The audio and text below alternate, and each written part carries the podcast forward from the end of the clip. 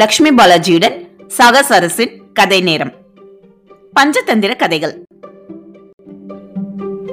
பகுதி ஒன்பது மித்ரபேதா மூலக்கதையின் தொடர்ச்சி. இதுவரைக்கும் நடந்ததை நான் சுருக்கமா சொல்றேன். பிங்களக்கா சிங்கராஜா ஒரு சத்தத்தை கேட்டு பயந்து போய் தண்ணி குடிக்காம இருப்பாரு. அந்த சத்தம் என்னன்னா சஞ்சீவக்கா காளையோட சலங்கையொலி அது என்னன்னு பார்த்துட்டு வரதுக்காக தமனக்காவை மந்திரியா அதாவது குள்ளநெறி அவங்கள மந்திரியா நியமிச்சு அந்த சத்தத்தை பார்த்துட்டு வர போயிருப்பாரு. தமனக்காவும் அது சஞ்சீவக்காவோட சத்தம் தான் அப்படின்னு சொல்லி அவங்கள கூட்டு வரேன் அப்படின்னு சொல்லியிருப்பாங்க. ஆனா சஞ்சீவக்கா வந்து சிங்கராஜா கிட்ட வரத்துக்கு உயிருக்கு உத்தரவாதம் வேணும் அப்படின்னு கேட்டதுனால அவரும் வந்து ரெண்டு சைடும் அதாவது சிங்கம் கட்டையும் சரி காளை கட்டையும் சரி ரெண்டு சைடும் மாத்தி பேசியிருப்பாங்க. சஞ்சீவக்கா காளையானது கடவுள் சிவாவோட வாகனம் அப்படின்னு பிங்களக்கா சிங்கராஜா கிட்டையும் பிங்களாக்கா சிங்கராஜாவானது தேவி துர்கையோட வாகனம் அப்படின்னு சஞ்சீவக்கா கிட்டையும் மாத்தி சொல்லியிருக்கும் இந்த தமனக்கா குள்ளநரி மந்திரி. ரெண்டு பேர்கிட்டையும் ரெண்டு பேர்த்துக்கும் உயிருக்கு உத்தரவாதம் சொல்லிட்டு சஞ்சீவக்கா காலைய பிங்களக்கா சிங்கராஜாவோட அரசவைக்கு கூட்டிட்டு போறாங்க தமனக்கா அரசவையில. சஞ்சீவக்கா காளையும் பிங்களக்கா சிங்கராஜாவும் ஒருத்தருக்கொருத்தர் நண்பர்களா ஆயிடுறாங்க.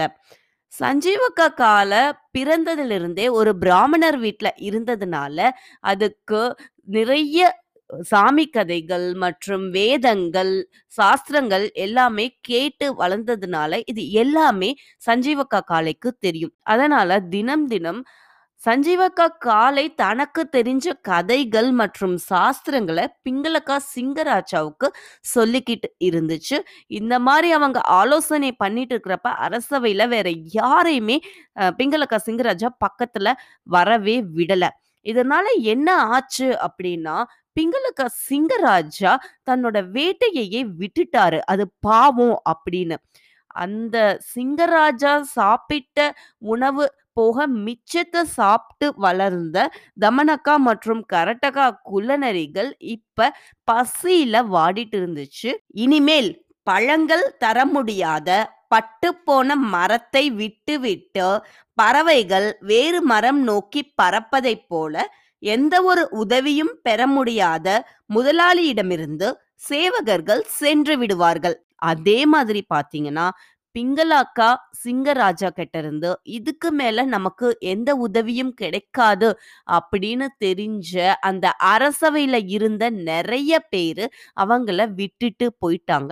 இப்ப தமனக்கா மற்றும் கரட்டக்கா ரெண்டு குள்ளநரிகள் மட்டும்தான் அந்த அரசவையில இருக்காங்க. அதனால அவங்க ரெண்டு பேரும் எப்பொழுதும் போல ஆலோசனை செஞ்சுட்டு இருக்காங்க. கரட்டக்கா தமனக்கா மேல பழிய போடுது. இங்க சஞ்சீவக்கா காலைய கூட்டிட்டு வந்தது நீதான் தமனக்கா அதனால இப்ப இந்த நிலைமையில நாம இருக்கோம் அப்படின்னா அதுக்கு நீதான் காரணம். வெளியில இருந்து பாக்குறவங்க எல்லாரும் என்ன சொல்வாங்க? உன்னதான் சொல்லுவாங்க. உன்னாலதான் இந்த சிங்கராஜா இப்படி மாறி போயிட்டாரு அப்படின்னு கண்டிப்பா உன்னதான் சொல்வாங்க. மந்திரியா இருந்துட்டு சிங்கராஜா இப்படி மாறி போறத நீ இப்படி பார்த்துக்கிட்டு இருக்க முடியாது. சிங்கராஜா கிட்ட போய் என்ன ஆலோசனை நீ சொல்லணுமோ அத அவருக்கு புரியுற மாதிரி பேசி அவரை மாத்த வேண்டிய பொறுப்பு உன்னோடதுதான் ஏன்னா நீ அவருக்கு மந்திரி அது மட்டும் இல்லாம இந்த நிலைமைக்கு நம்ம அரசாங்கம் வந்ததுக்கு முழு காரணமும் நீதான் அப்படின்னு கரட்டக்கா தமனக்காவை பார்த்து சொல்லுது. தமனக்காவும் ஆமா ஆமா. நீ சொல்றதும் உண்மைதான். நானு சஞ்சீவக்கா காளைய இங்க கூட்டிட்டு வராம இருந்திருந்தா இது எதுவுமே நடந்திருக்காது. அதுவும் சரிதான். நீ சொல்றத நினைச்சு பார்க்கறப்ப எனக்கு குள்ளநரியும் போலி சன்னியாசியும் அப்படிங்கிற கதை தான் ஞாபகம் வருது அப்படின்னு தமனக்கா சொல்லுது. என்னது? குள்ளநரியும் போலி சன்னியாசியுமா? அது என்ன கதை? சொல்லேன் கேட்கலாம்.